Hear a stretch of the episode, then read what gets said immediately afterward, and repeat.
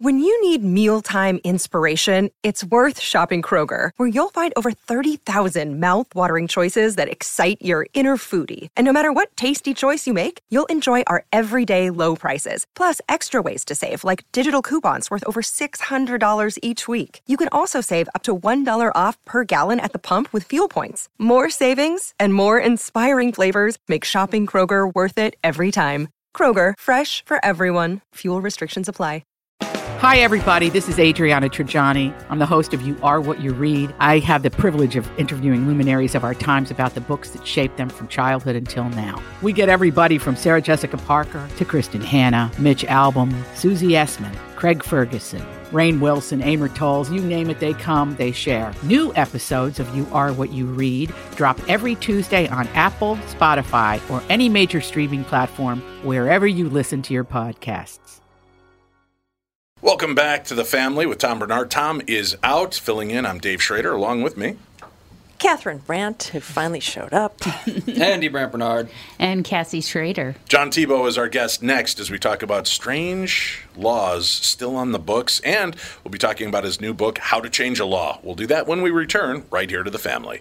Tommy, I never believed it until now, but apparently you're a pretty big deal. Was there ever a question in your mind? Well, you might say I was a doubting Thomas. See what I did there? Yes, how incredibly clever. Anyway, what's your point? Well, last month I was trying to find you a car to replace the Mafia Mobile and suggested leasing a Nissan Altima as it was impossible to find your first choice. I love that Altima, and I'm actually looking forward to checking out the all-wheel drive as soon as it snows. Well, apparently someone at Nissan was listening to us, and at this month at Coon Rapids Nissan and Burnsville Nissan, we can offer short-term 18-month leases. That's actually pretty smart. By then, the chip shortage will be over, right? Man, I hope so. The only chip shortage I want to hear about is Bilski dumping one into the bunker. By the way, for the first time ever, Coon Rapids Nissan was number one in the state and Burnsville was number two. Your Altima was actually one of the cars that put JLo on top. To learn more about short term leasing, stop into Burnsville Nissan or Coon Rapids Nissan. Michael Bryant, Bradshaw and Bryant, what's the latest? Uh, we're just trying to represent people who've been injured through no fault of their own.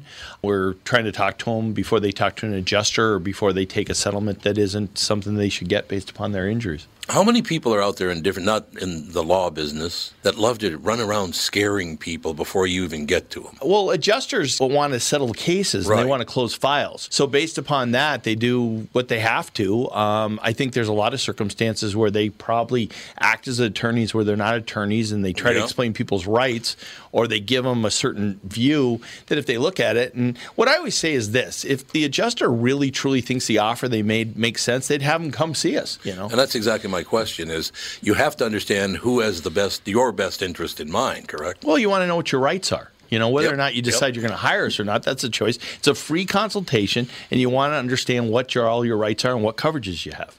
And plus the fact I hang out with you, so you got to be a good guy if I'm hanging out with you. Eh, maybe. Okay. Ladies and gentlemen, Michael Bryant, Bradshaw, and Bryant.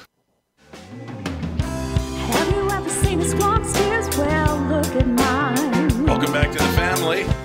I'm Dave Schrader, your host today. John Thibault, our guest, his new book, How to Change a Law, and he's got a special going on today, free on Kindle today. You can get a copy of that book free on Kindle. How to Change a Law, John Thibault, T H I B A U L T. We'll have a link up for that as well. Thank you for coming on the show today, John.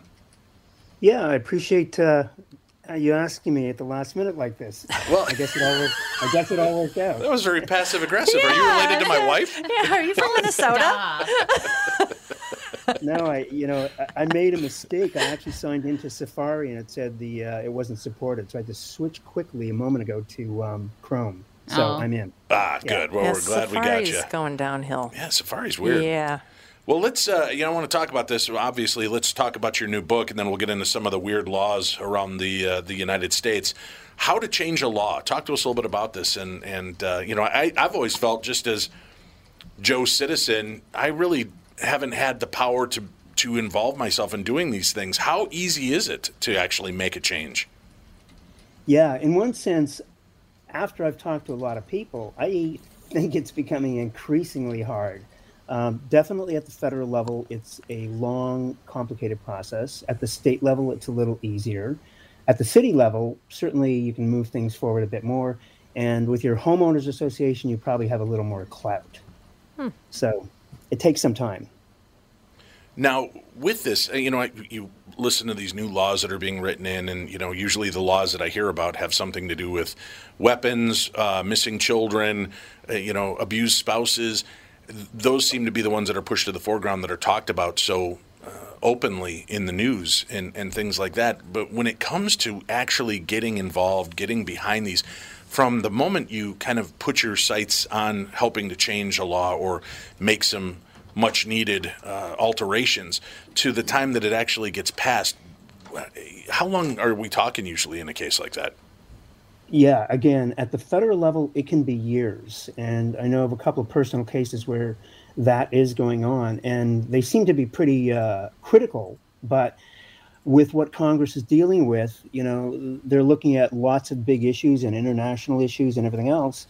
And so, if there's a small group who comes forward with a specific issue, you kind of get pushed down to the bottom. So that that's the disappointing part of all of this. And what quickly, I wanted to just mention that what got me into this was um, years ago I worked in government affairs, and so I saw the other side of how laws do get passed and how companies, corporations, and trade associations actually make things happen. And I thought, well, wouldn't it be great if the average person understood how that all worked?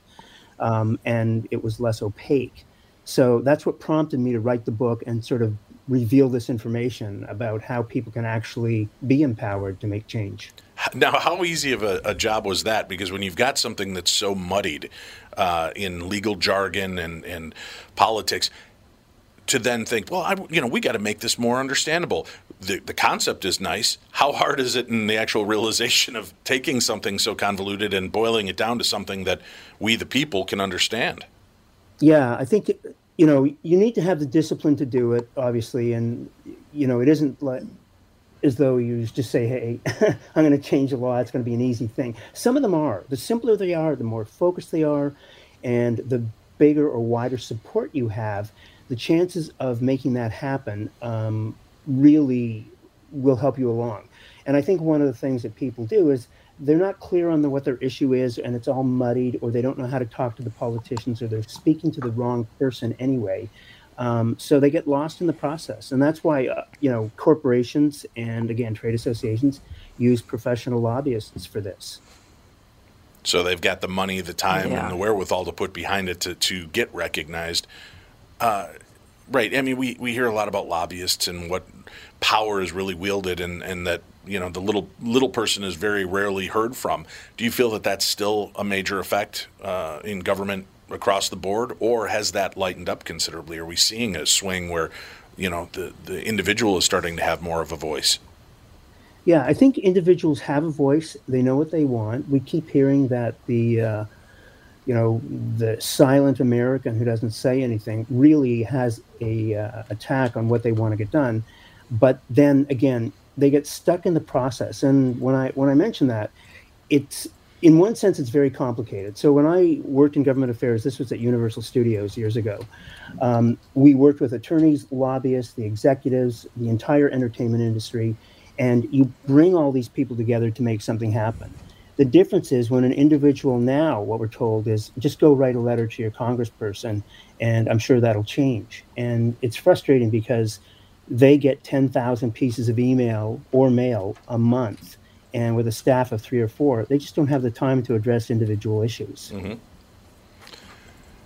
I, I, I I'm like I said, watching things as they pop up and, and how these things are coming through. Do you need um, a, a large groundswell of support from constituents and, and from you know the public to get these possible alterations and changes, or can it just be done by you having the voice and, and the wherewithal to, to kind of lay out the law or the changes and why they should be put in?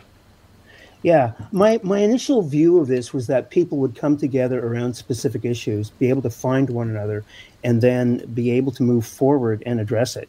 And sometimes very small coalitions can actually make change, and that has happened.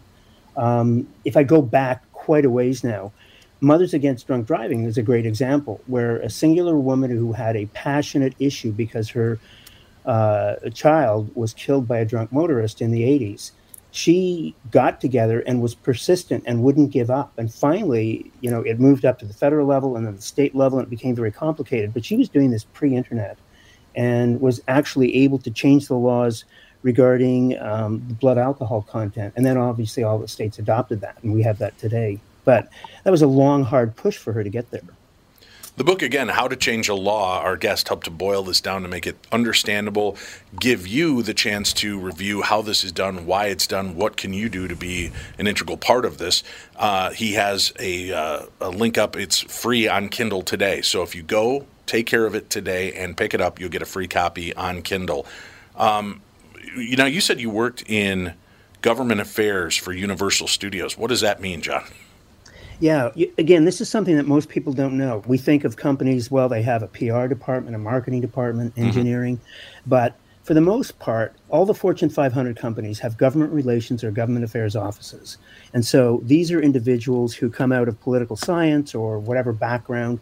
And again, they work with the, poli- which is what we did too. We work with the politicians um, at every level of government and basically advocated for the things that we wanted to get done. In the case of the entertainment industry, it was issues regarding piracy of films and videotapes at the time, uh, and you know trade with China, all kinds of things. And so there are multiple issues that you're always moving forward with, and then you're finding the right politician who's sitting on the right committee to be able to move that forward.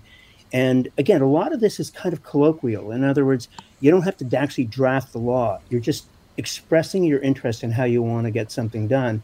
And then ultimately, when the politician comes in, they will assist in drafting the language to make that work. And I have an example of that, that which is current, that I can mention to you too.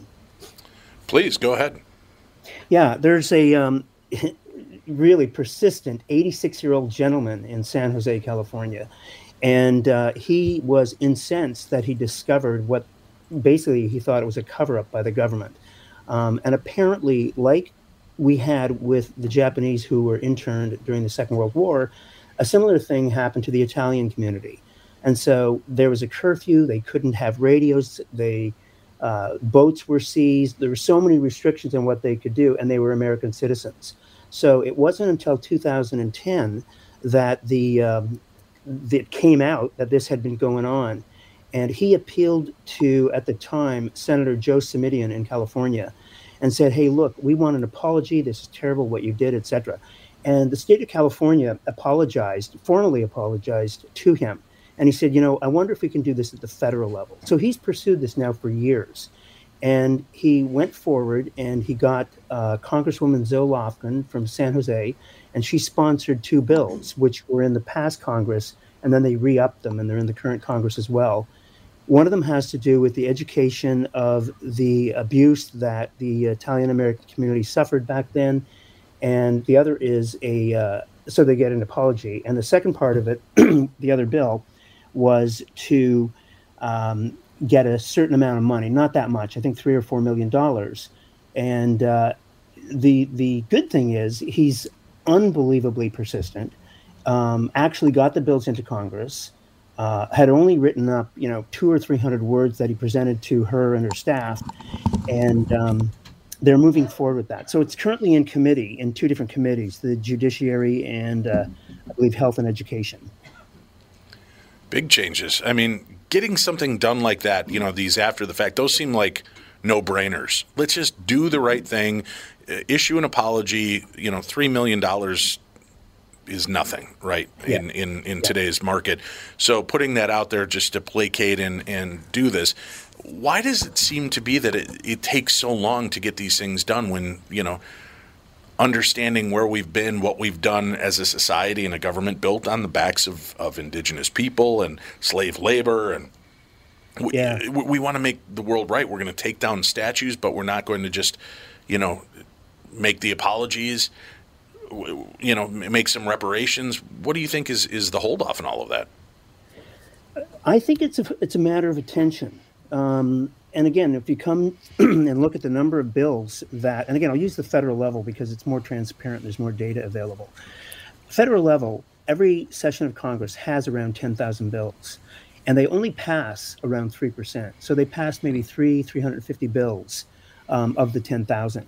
So if you think of that, each committee and each member of Congress is looking at dozens and dozens of different issues all the time, and they're being cajoled by their colleagues and other members to say, hey, join me, be a co sponsor of this bill, help me get something done.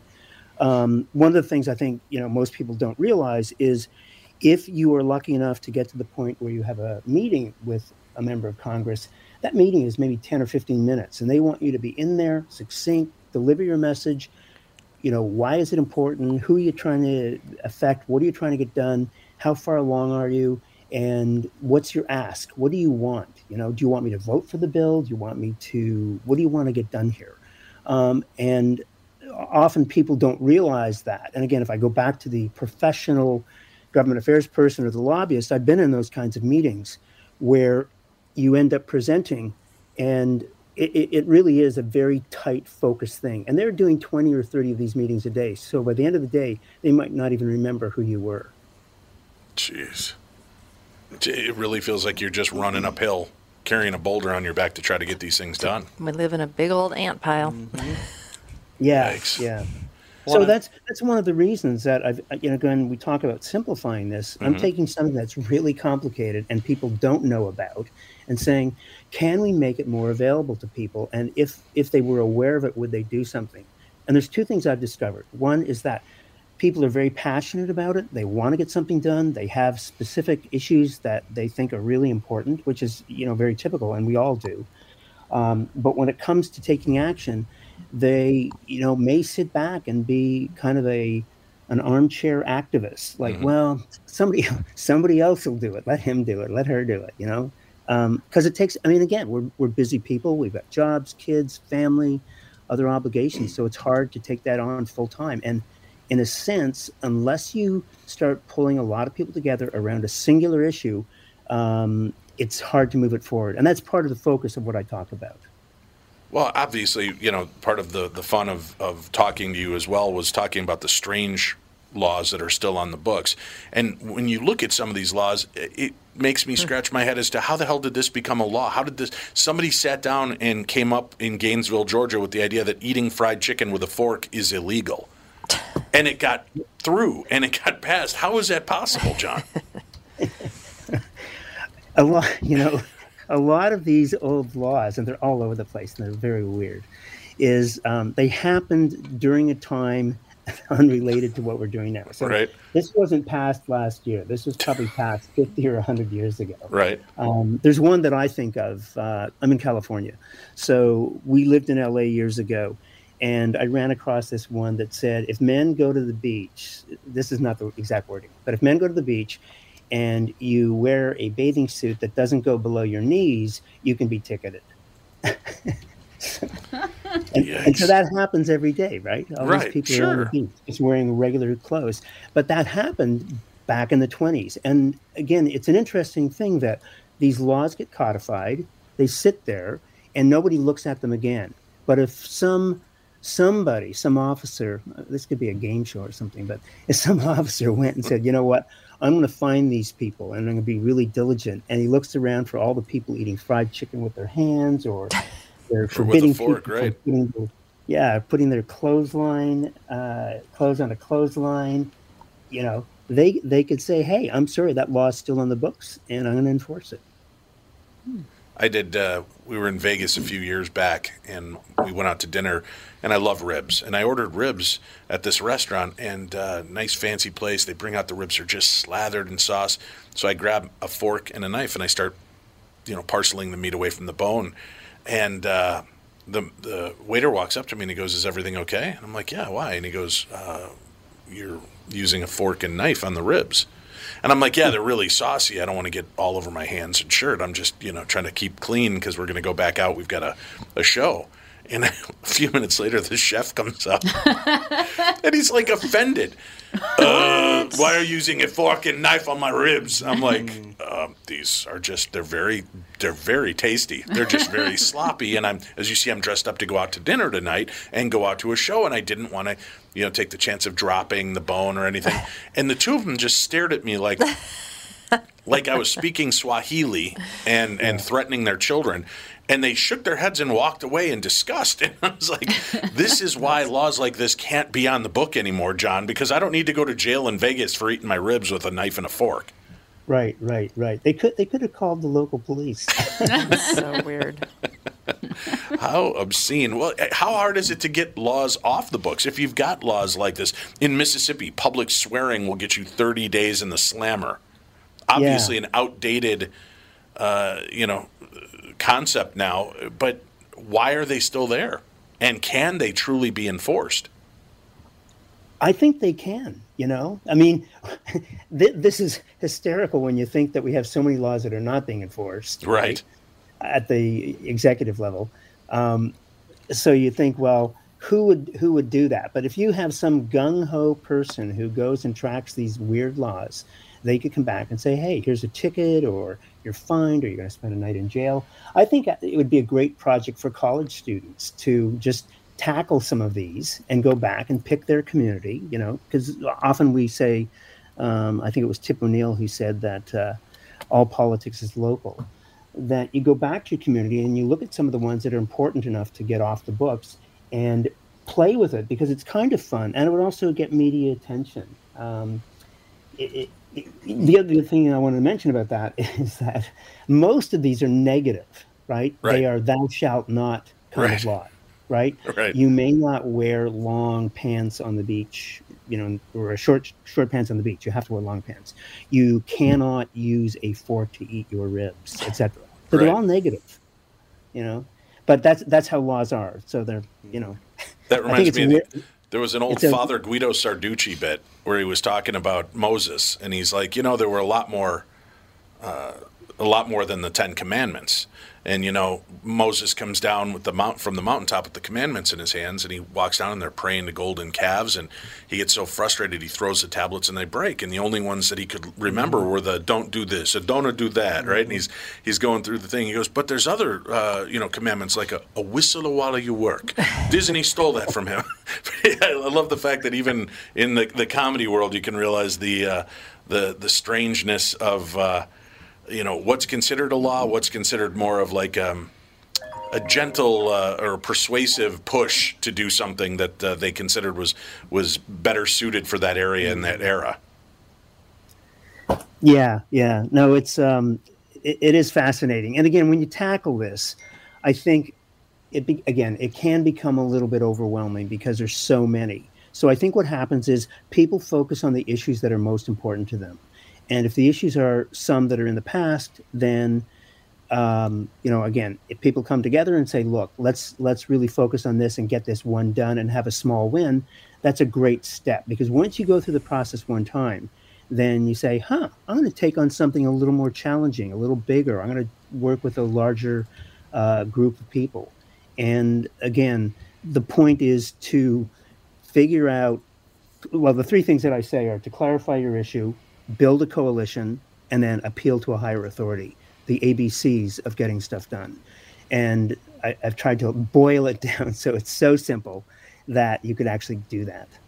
Very cool. How to Change a Law. The book is out and available. We have a link for it free on Kindle today, so make sure you go get a copy of that. John, thank you so much for joining us. Appreciate it, Dave. Thanks so much. We appreciate it. Stay tuned. We've got more to discuss. Plus, we'll talk about some of the dumb laws on the books here in Minnesota when we return to the family.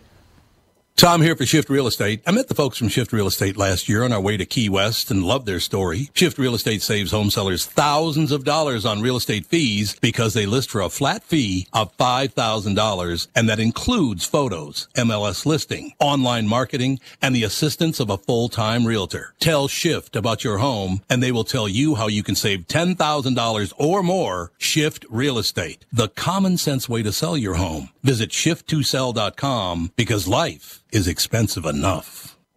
It's Tom again from my friends at Profile. I've been telling you for months how easy and effective my profile journey has been. I've lost over 100 pounds and I'm keeping it off, all thanks to my profile coach, Haley. She really cares about my progress and is doing an amazing job helping me maintain my weight loss.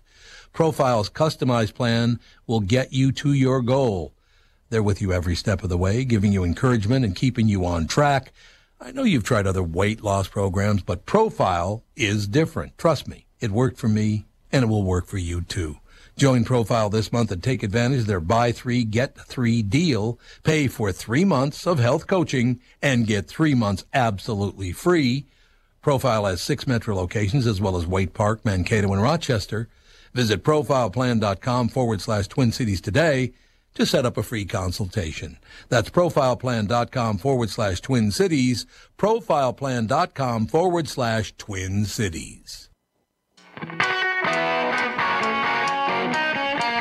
Welcome back to the family. I'm Dave Schrader.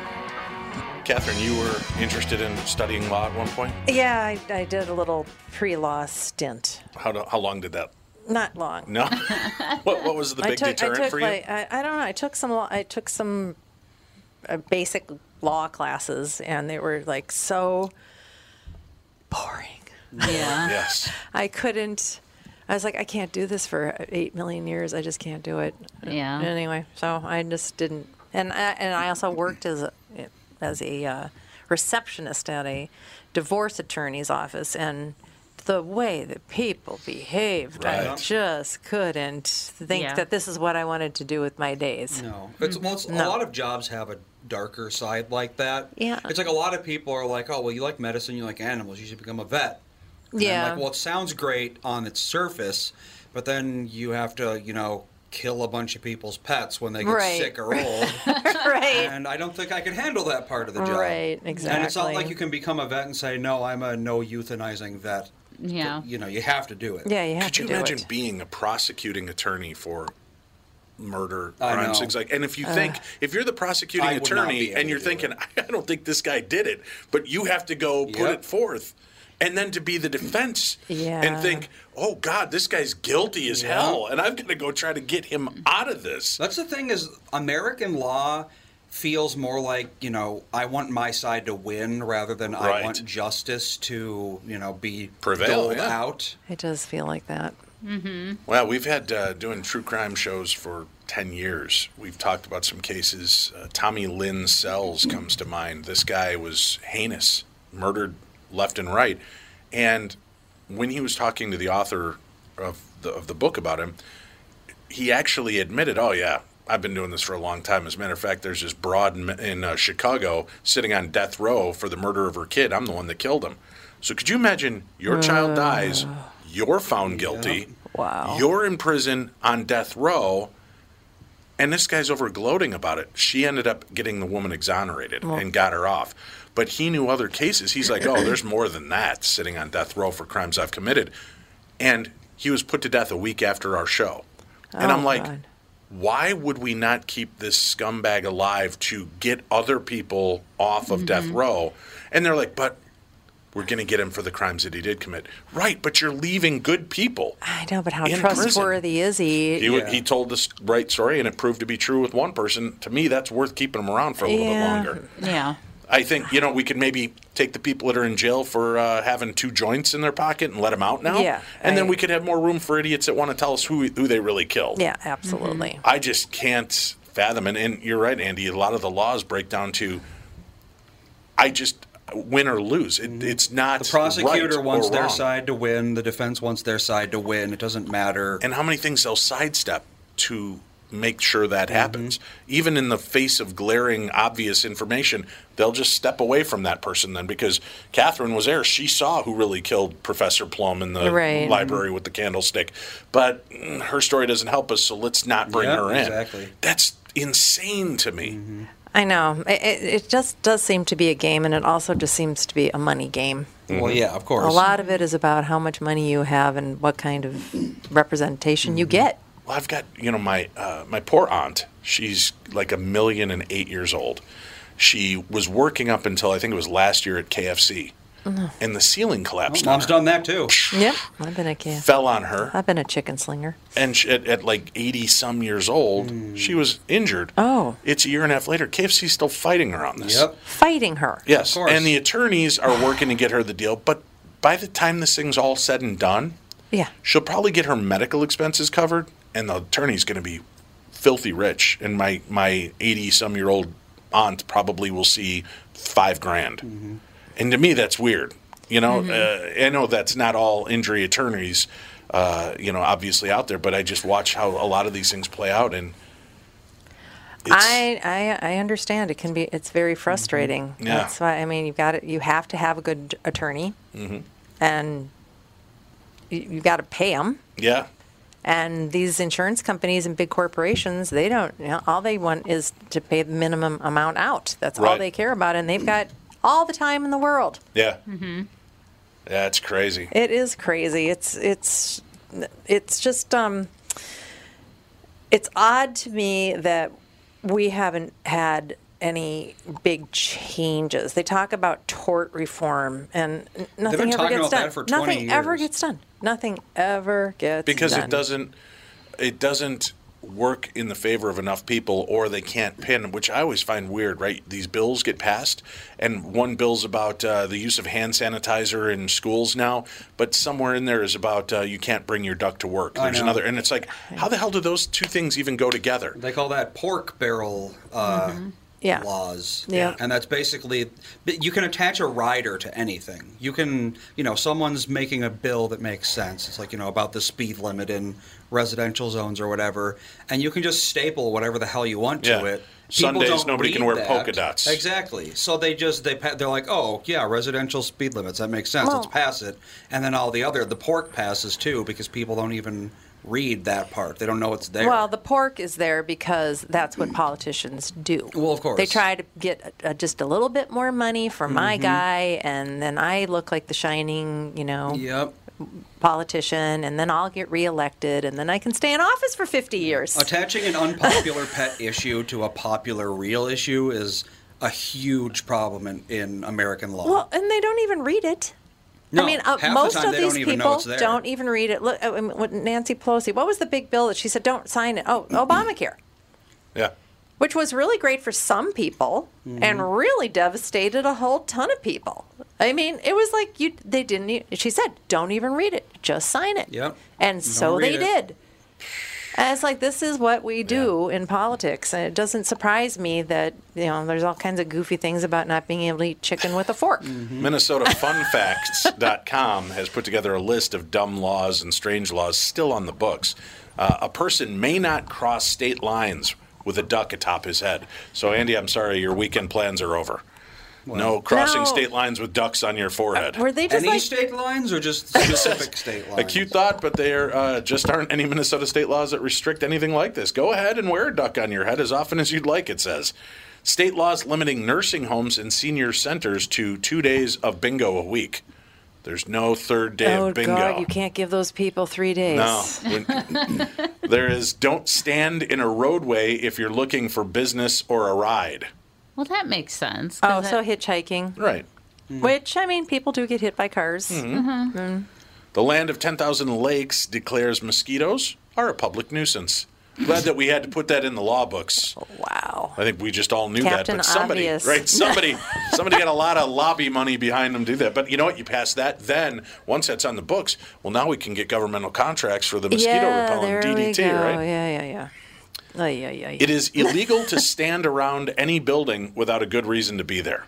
We call that Loitering, loitering. isn't it? Yeah. Yeah. Uh, I Yeah. think they've removed those. Yeah, that, that original re- law was repealed in 2005. The new law for loitering states a person found in or loitering near any structure, vehicle, or private grounds who is there without the consent of the owner and is unable to account for his presence. Well, that's definitely something that has been ignored. One Yeah. hundred Yeah, percent. absolutely. Yes. I remember the time, like, we couldn't hang out at the mall growing up. We would go mall walk for cruising chicks when we were teenage boys, right? But the laws were Cruising chicks. It was 1983 through 86. Okay, we talked Catherine, differently. We were Wow. cruising. We were cruising, for chicks, chicks. and uh, the malls had set into place that you, if you were in the mall, you had to have a minimum of ten dollars with you, Well, so yeah. that you weren't just there walking around cruising chicks. So. Well, and now that's you know, Yeah. some some of the malls are where they are getting kids and abducting them. Yeah. So I Mhm. mean, yeah, Yeah, maybe citizens, maybe that's a good law. citizens may not enter Wisconsin with a chicken on top of their heads. Oh, there goes my Okay, so winter somebody was drunk. This was a drunk Yeah. assembly or a convention, and they Let's were like, see what Let's, kind of yeah. stuff we can get past. All bathtubs must have feet. Oh well, that is we're definitely illegal. not being observed. What a weird one. Who is the anal breaking the retentive guy that's like, I'm not settling for any bathtubs that sit on the floor. This sounds rough." crazy. They need feet, damn it. That's just so bizarre. And you're right. Who's high enough to think, you know what I can't stand? Watching people from Minnesota walk into Wisconsin with a goddamn chicken on their head. I know who does That's that. that's got to stop. Andy, we need to work together on this bill. You know, it's pro- it probably reform. was like a high school thing that they irritated some other high school and a Mm-hmm. fight broke out, so they decided to make a law. You know, it's probably something that stupid. It would make more sense if it like Wisconsin into Minnesota not to be able to wear cheese on your head because that you know it really is annoying. Yeah, isn't it? I just want to like why why you got a big chunk of cheese on your head? Go away. You're a Packer fan. Let's see. Uh, a Blue Earth, Minnesota law declares that no child under the age of 12 may talk over the telephone unless monitored by a parent. Ooh, I like that one. How do we Let's sign bring that, one out. across the country? Can we also have one where the kids don't start screeching the minute you get on the phone? Oh God. That would be a good one. It's against the law. You're breaking the law. Breaking the law, breaking the law. You're going to go to jail. A woman is not allowed to cut her own hair without her husband's permission. Oh, I really don't do like it. that one. I do it all the time. Without I think we her should look at husband's that law being permission. put back in. Wow. I haven't cut my hair in a while actually. I need one. I need a haircut. It's what every guy I know. The one thing they're like, you know what? I married her. I loved her long hair. Within a month, she cut it short. Every guy I know has complained to me about that. They're like, I don't. Why is it the minute they get married, they cut their hair to shoulder length? It is I true, like isn't it? long hair. It's crazy. They don't want to deal with it. I know it's a pain to deal with it. It That's why I cut my Oh, So hair. you so lure us in with your long flowing locks, and then I still have long flowing locks for you, honey. thank you, baby. I appreciate it. I just read, uh, what's the one with the Rapunzel Yes. to the kids yesterday. The Stabbington brothers is all. It's, it, does anybody Stabbington. remember any of this? No. In Rapunzel? Stabbington Brothers? Yeah, and that she was actually a princess that was stolen. Was Right. that all true? Okay. Right, and then I there were guess I don't- multiple people that tried to get up Oh, there, the Stabbington Brothers were in uh, Tangled. which is Oh, the okay, yeah. so this They're was not made. from Rapunzel. They're from Tangled. Okay, so this was like a Disney Disney's version, Rapunzel. yeah. Oh, okay. I was gonna okay, all say right. that does not sound like something that would have been written in you And know, I didn't know that 18th her century hair- Germany. Her hair, her her hair, um, what it glowed. That's all from Tangled. That's all tangled. Yes. Ah, You read the. Tangled book. All right. Yeah. I was like, I don't know this this story at all. you need the more wholesome, pure version where she was raped repeatedly. Yeah. What? Yeah, those are all the original stories. Like Sleeping Beauty, the guardsmen used to take turns on her while she was uh, in her coma state. What? Yes. The real, kid you yeah, not, yeah. They're very dark. Yeah, they're gri- They're called the Grimm Grimm? brothers uh, Oh, for, so for a reason. Grimm. Yeah, they're Oh, my Yeah, very. all those old stories dark. were like, and then the dashing prince raped the princess, and then he got bit and his, puked out all his organs and died. The. Yeah. It's like, why are you writing this? They're all horrible like that. That's why Disney had to alter it Yeah. just a bit for kids. In the Little Mermaid, uh, I'm liking the Disney w- I mean, much better I, now. I don't think she actually sold her voice to Ursula, but there was it's based on a similar story. But yeah, at the end of the Little Mermaid, uh, she gets cursed and she dissolves into sea foam. sea foam. Yep. Oh. Yep. There were no good endings back then. No. Right. Well, I guess I like the Disney versions Yeah, a lot- Disney, little yeah. bit better. Well, I mean, if you think about it, back in you know 17th, 18th, whatever century Europe, a lot No, of it was horrible. The Can people were very, very against any sort of sorcery or witchcraft. And all of these Disney movies involve some sort of magic, which Yeah. back then magic was considered evil. So the moral of the story was dabble in magic, and you're going to get, you know, Turned into sea foam. yeah, exactly. You're going to dissolve and die. It's not good. But now it's like, oh, magic is good. Magic is fun. Mm-hmm. So let's change these stories a little bit. Wow, I didn't We've know that. whitewashed magic for far too long, Andy. It's time to clean it up and bring it back to its majesty. Mm-hmm. Or it's reverse majesty. All men driving motorcycles must wear shirts. Yeah, I, you know, I thank you for that one. Yeah. I Yes. per- I- I said and I'm all for longer bathing suits at the beach too. That too, yeah. Why? Come on, Catherine. We're going to go down and have a heebie-jeebie time at the and beach. a lot of them could wear a shirt. Yeah. Matter of fact, some should just stay home altogether. Yeah, just why are why are you at the beach with That's this right. body? Why'd you stare at me when you said that? That's hurtful. a law that makes it legal for a farmer to sleep with his pigs, cows, horses, goats, and chickens.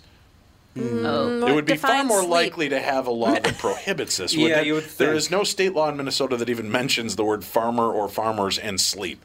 I think they mean it, you know, sexually. Well, yeah, I mean, Oh. they probably didn't call it sleep with back when that was passed, if it was passed. yeah. Well, they probably did because they were using the uh, that was the more familiar, uh, less sleazy sound, right? Well, I were assume sleeping together. a, a law like this, I would have that I would have assumed would have been passed like 200 years ago, and they don't. I don't think that slang existed back then. They probably had some, you know, medieval word for it. Every man in Brainerd, Minnesota, is required by law to grow a beard Oh, in honor and a honor pair of. of Uh, choppers. is that in honor of? Uh, I don't know. oh, what's his Bunyan? name? Paul Bunyan. Paul Bu- could be. Oh, it could be. I was Yeah. gonna say Babe the Blue Ox. I'm like, no, he ain't No. human. Well, wouldn't he be probably had hair on his chinny chin chin, being an ox and all. Now, Catherine, I need you to make sure that you adhere to this next law. No person shall throw an abandoned hoop skirt into any street or sidewalk under penalty of a $5 fine for each offense. Ooh. Five dollars. Hold on to those hoop skirts, girls. So I got to keep how those many hoop, people- scot- hoop scots, hoop skirts forever. what do you think? Is it literally like girls are just walking on the road like, ah, Finally, I'm done, and they're like yanking them off and just throwing finally, them? fashions have changed. Well, you know, there are some clothing that is very uncomfortable. So when you get home and you strip it off, it's so relieving. that is true. Hoop I- skirts, I can't even imagine. And then you have like the petticoat on that, and it's probably hot. I don't and even itchy. understand how they didn't just pass out all the time. He had a all girdle I think they did. That's why they called it a fainting couch. I- Yeah, you what I had don't to understand- just. the Wild West. They would wear 15 layers and Yep. leather jackets, hats.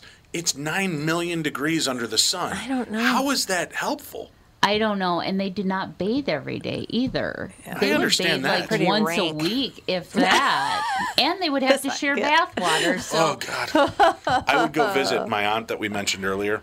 Uh, they're very good Polish people in downtown Chicago. That's where they live for a big portion of their lives. And I would go stay there for a week every summer to hang out with my cousins.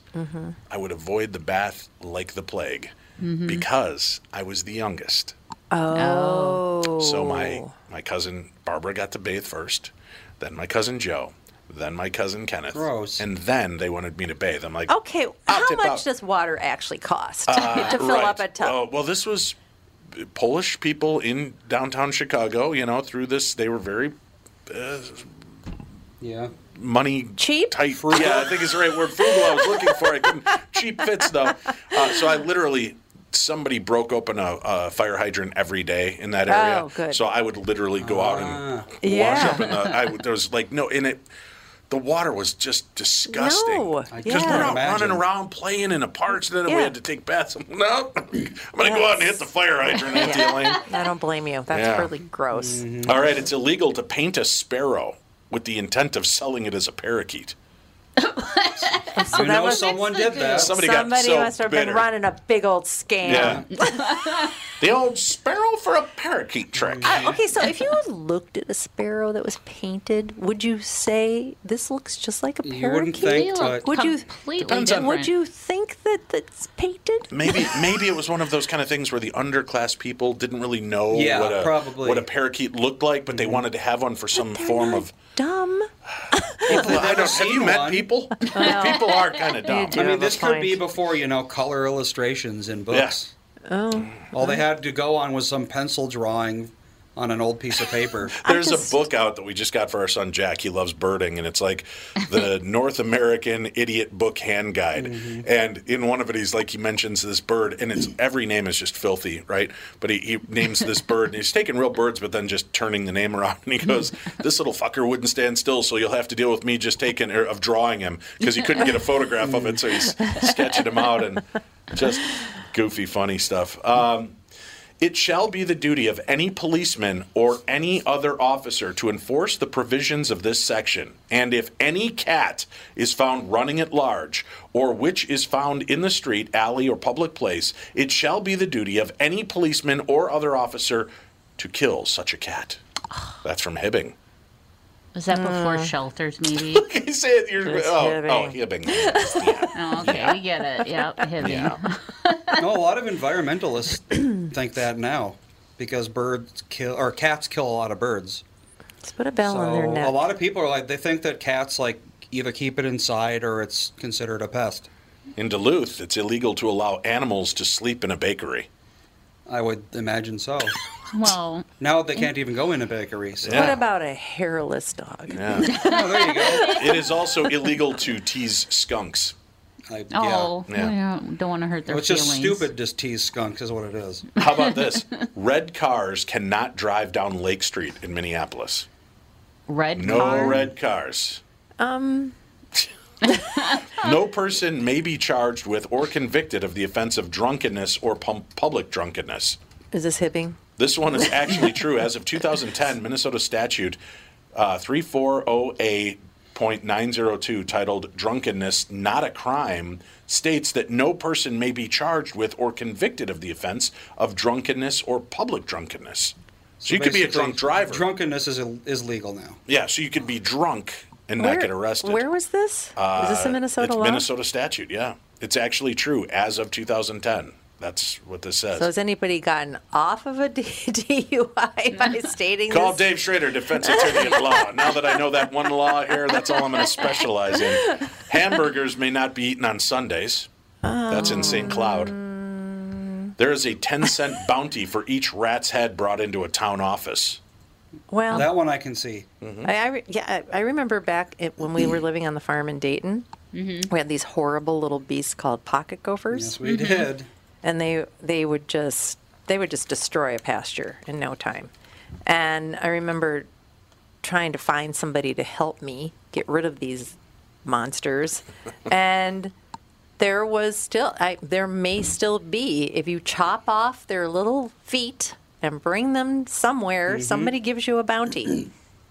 Are we sure? Because I this sounds a lot like the uh, the Tootsie Roll Pop wrapper. That if you find the one with the little Indian boy shooting at a star, you get a free lollipop. That's I what it sounds like to me. lo- I don't know. Look up bounty for pocket gopher Well, feet. that actually reminds me of something. Something I never thought I'd look up. When law enforcement comes to my house to look through my deal, bounty for pocket gopher feet. What the hell is this Schrader guy into? Well, something actually very similar happened. I think it was in India. I'm going to get some of the specific details wrong, I'm sure, but so basically, this area in India was having a big problem with snakes. So they said anyone who brings in a dead snake gets however many denarii or whatever the hell they use. Um, so people started bringing in these dead snakes and getting paid. And what happened was people started breeding snakes so they could kill them, bring them in, and get paid for them. so and so the local scam government artist. said, "Oh, well, if you're going to do that, then we're just going to get rid of the bounty." So all these snake breeders just released the snakes into the wild, and they were left with more snakes than they began with. Dude, oh. it's the circle of Yeah. life. It's the circle of law. What the hell? So you have to you have to be very careful about bounties for pests like that because people can just breed pests and then I don't bring really them in. think you could keep a pocket gopher in your house. In a I don't think that would Sounds work. cute, though. Sounds like a challenge to no, my they're children. terrible beasts. They love to eat wires, roots, anything they and can they're, chew. they're they'll chew. big. I actually trapped one once. Oh no. It was gigantic, and I was trying to beat it to death with a shovel. And Oh, I'm, that's law number seven. No beating of pocket gun. I'm whacking the thing over the head, and I'm going, "Oh my god!" Whack! oh, this is so gross! Whack! Mm-hmm. Whack! Oh. It was the worst experience fun of my day. life. That's so gross. Uh, who do we have? Richard Carpenter tomorrow? Um, Yes. we I- sure do. Yeah, Richard Carpenter's on the show tomorrow. Tom will be back next week on the podcast. He's back to work on the morning show, so make sure you check that out. Thank you guys for allowing me to sit in again with you today. Well, thank you for showing up and doing the show. You got it. We'll be back again tomorrow right here on The Family.